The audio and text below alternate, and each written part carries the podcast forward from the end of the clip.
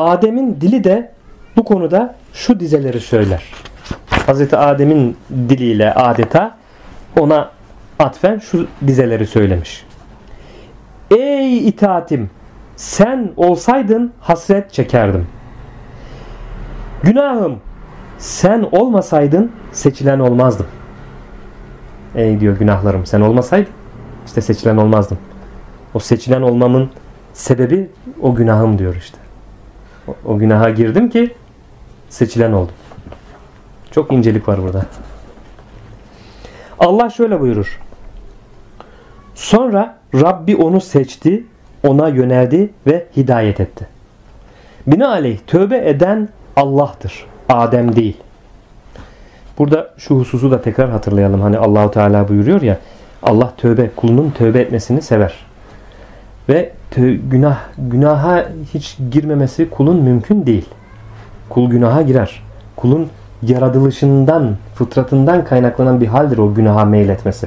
Fakat Allah'ın kulundan istediği girmiş olduğu günahın farkına varıp tevbe etmesi, Allah'a yönelmesi. Eğer siz hiç günah işlemeseydiniz ben helak eder hepinizi sonra yeni bir kavim yaratırdım. Tövbe edip günah işleyip sonra bana tövbe eden kavim yaratırdım buyuruyor Allahu Teala. Demek ki günaha kulun girmesi yaratılış özelliğinden kaynaklanıyor. Fakat yaratılışımızın gayesi ise Allah'a kulluğumuz yani o hata ve kusurumuzu idrak edip kulluğumuzun bilincine varıp tövbe etmek. Allah'a yalvarmak, yakarmak. Bu yaratılışımızın gayesi. Evet devam edelim şimdi. Binaenaleyh tövbe eden Allah'tır. Adem değil. Adem'den ortaya çıkan öğrendiği kelimelerin gereği ve onlardaki tövbe zikridir. Adem'den çıkan şey salt bir itiraftır. Bu ise Rabbimiz kendimize zulmettik ifadesidir. Çünkü nefslerini yok olmayla karşı karşıya bıraktılar. Nefslerinin üzerlerindeki hakkı ise efendilerinin emrine bağlanarak kurtuluşu uğruna çalışmaktır. Ayette şöyle geçer. Bize mağfiret ve merhamet etmezsen bizi emre itaatsizlik varidinden gizleyip onun bizde hüküm sahibi olmasını engellemezsen bu örtmeyle yine ayette devamında bize merhamet etmezsen hüsrana uğrarız. Yani ticaretimiz fayda vermez. Bu itirafın, bu itirafın neticesi Allah da ona döndü, günahını bağışladı ve hidayet etti ayeti oldu. Başka bir ifadeyle kendilerini bağışlayarak ve örterek onlara döndü. Bu ilahi örtme itaatsizliğin gereği olan cezalandırmayla Adem ve Havva'nın arasında bir perde oldu. Allah ise bunu seçmenin inayetiyle yaptı. Başka bir ifadeyle Rabbi Adem'i seçtiğinde ona kelimeler vermiş ve hidayet etmiş. Yaptığı şeyin değerini ve hak ettiği karşılığı ona ihsan ettiği seçimin değerini açıklamıştır. Tövbe etmiş olmakla birlikte Allah Adem'e yeryüzüne in demiştir. Bu iniş kovulma değil. Dikkatinizi çekerim diyor. Yer Allah'ın Adem'e yeryüzüne in hitabı kovulma değil. Bu iniş kovulma değil, yönetici ve halife olarak inmedir. İşte o halifelik ancak yeryüzünde açığa çıkacak. Bu iniş kovulma değil, yönetici ve halife olarak inmedir. Öyleyse bu tenzili rütbe değil, yani rütbe sökmek, rütbeyi aşağı almak değil, bir yerden, mekansal bir yerden inmeydi. Adem'in inişi mekan inişiydi, mertebe inişi değil. Ona başarı, mülk ve kalıcılık kazandırmak üzere. Ona başarı, mülk ve kalıcılık kazandırmak üzereydi bu iniş. Saptırdığı kimsenin haklı olarak söylediği gibi çünkü bu sözü ilahtan isabetli bir söz olarak aldı. Şimdi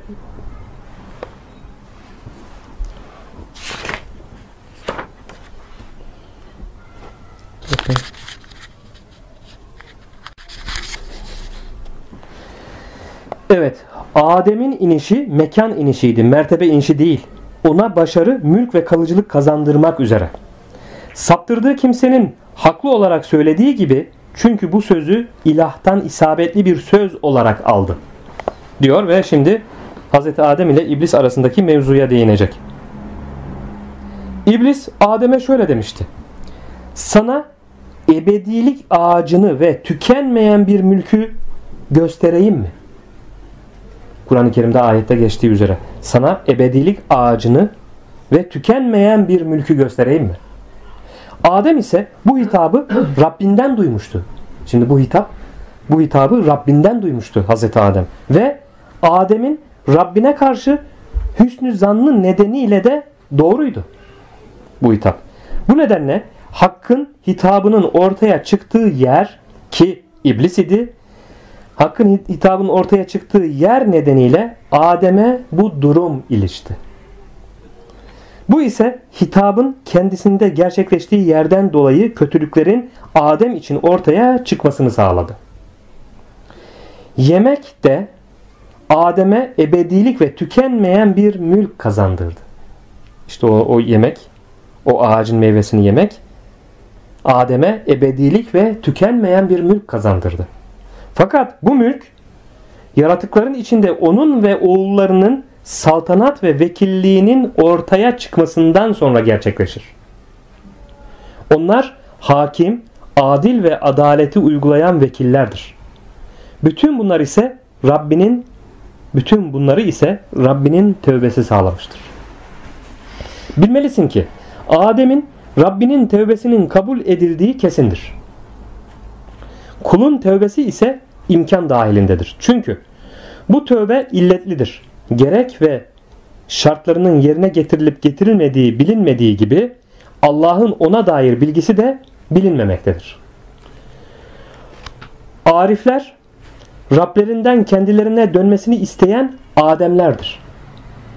Onların tövbeden payları itiraf ve istekten ibarettir. İşte bu hepimiz hepiniz Allah'a dönünüz ayetinin anlamıdır. Babanız Adem'in yaptığı gibi itiraf ve duaya dönünüz demektir. Çünkü söz vererek Allah'a dönmede ki insan Allah'ın bilgisinde bulunanı bilemez. Büyük tehlike vardır. Söz vererek Allah'a dönmede büyük tehlike vardır. Söz verende itaatsizlikten bir şey kalırsa verdiği söz bozulur. Şimdi burada çok mühim bir konuya değiniyor. Yani söz verip de Allah'a dönende yani kesinlikle söz verip bir daha bunu asla yapmayacağım. Söz veriyorum. Demekte büyük tehlike olduğunu Muhittin İbn Arabi Hazretleri dile getiriyor bakın. Neden olduğunu şimdi izah edecek. Söz vererek Allah'a dönmede büyük tehlike vardır. Söz verende eğer itaatsizlikten bir şey kalırsa yani o söz vermene rağmen yine o fiili işlersen itaatsizlikten bir şey kalırsa verdiği söz bozulur. Bu kişi şu ayette söz verdikten sonra Allah'a verdiği sözü bozanlar ayetinin kapsamına girer işte. Söz verdikten sonra Allah'a verdiği sözü bozanlar. Bu nedenle itiraf ve duasında bilgice kendisinden daha kamil kimsenin görülmediği Adem Allah karşısında bir daha dönmeme sözü vererek tövbe etmemiştir. Bunun garantisini kim verebilir ki değil mi? Bir daha o hataya düşmeyeceğine, bir daha o günah fiili işlemeyeceğine, bir daha asla dönmeyeceğine söz kim verebilir? Hangi kul verebilir? Böyle bir söz vermek mümkün değil. Ve Hazreti Adem de bunu vermemiştir diyor zaten. Veremezsin sen kendinden nasıl böyle kuluz yani böyle bir bir şey olabilir mi yani bir daha böyle asla bir günaha işlemeyeceğim bir daha bu hatayı yapmayacağım sana söz veriyorum asla yapmayacağım diyebilir mi bir insan halbuki şekilci bilginler tövbede bunu şart koşar bakın şimdi burada şekilci bilginleri zahir ulemasını bazı fakihleri fıkıh alimlerini burada Muhittin İbn Arabi Hazretleri eleştiriyor halbuki diyor şekilci bilginler tövbenin şartı olarak bunu koşar. Yani Allah'a işlemiş olduğun günahtan tövbe edeceksen şartın şudur. Bir daha Allah'ın böyle bir günah işlemeyeceğim. Bu fiili, bu günah fiili bir daha işlemeyeceğime sana söz veriyorum diyeceksin, tövbe edeceksin diye şart koşar şekilci bilginler. Burada çok büyük bir hata işlerler yani. Burada eleştiriyor şekilci bilginleri.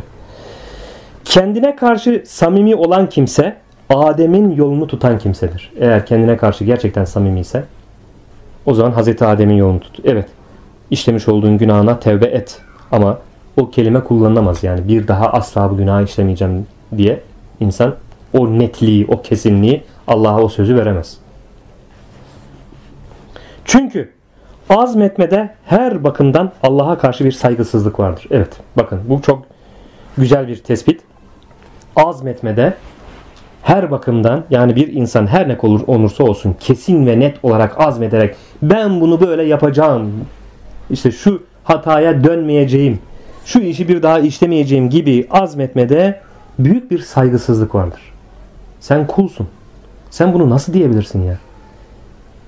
Bir zaman sonra nasıl bir hale gireceğini bilemezsin ki. Hallerin hükmü altında kalır insan. Öyle bir hal seni bürür ki aynı hataya tekrar düşersin. Aynı kusuru tekrar işleyebilirsin. Aynı günahı tekrar işleyebilirsin. Veya söz vermiş olduğun ben bunu şöyle yapacağım dediğin şeyi o sözünü tutamayabilirsin. Kesin yani kesinlikle kesin olarak konuşmak hata. Ha söz verirken şu kelimeyi kullanabilir insan. Allah izin verirse. İnşallah. Allah müsaade ederse, Allah izin verirse ben yarın şunu şöyle yapacağım. Şu işi şöyle yapacağım gibi. Burada Allah'ın e, izin vermesi ölçüsünde o işi öyle yapacağına dair kelimesinde Allah'ın iznini kullanırsa bunda sıkıntı yok. Evet devam edelim. Kendine karşı samimi olan kimse Adem'in yolunu tutan kimsedir. Çünkü azmetmede her bakımdan Allah'a karşı bir saygısızlık vardır. Böyle biri Allah'ın o kişiden günah meydana gelip gelmeyeceğiyle ilgili bilgisini Aziz Allah Celle Celaluhu. Böyle biri Allah'ın o kişiden günah meydana gelip gelmeyeceğiyle ilgili bilgisini ya biliyordur ya da bilmiyordur. Biliyorsa dönmeyeceğini bildikten sonra dönmemeye niyetlenmenin bir yararı yoktur. Eğer biliyorsa bu bilgiyi bir daha asla böyle bir günah kendinden sadır olmayacağı bilgisine vakıf olduysa, levh-i mahfuzu gördüyse e zaten böyle bir, bir daha böyle bir günah işlemeyeceğim demenin bir anlamı yok zaten. Madem ki gördü, o bilgiye sahip oldun. Allah'ın bilgisini, takdirini bilmiyor ve bu konuda söz veriyorsa, kendi hakkındaki bilgisini ve takdirini bilmiyor ve söz veriyorsa böyle yapacağım diye bu kişi Allah'ın günaha dönmesini takdir ettiği kimselerden ise şayet tekrar o günah işlemesini takdir ettiği kimselerden ise Allah'a verdiği söz ve misakı bozar. Allah tekrar günaha döneceğini bildirmişse onun döneceğini bildikten sonra bu niyeti büyüklük taslamaktır. Öyleyse her halükarda ne Allah'ın kendisi hakkındaki takdirini bilen ne de bilmeyen için kendiliğinden günaha dönmemeye azmetmenin bir yararı yoktur. Öyle bir söz kullanmanın yani bir daha günaha dönmeyeceğim diye azmetmenin bir yararı yoktur. Öyleyse Allah'ın bizden talep ettiği tövbe Adem'in yaptığı tarzdaki tövbedir. Allah ehlinin nezdinde tövbenin anlamı budur. Çünkü Allah tövbe eden herkesi sever. Yani her nefeste kendisini sınadığı ve o nefeste Allah'a dönüp günaha dönmeme konusunda kesin bir niyet taşımayanları sever.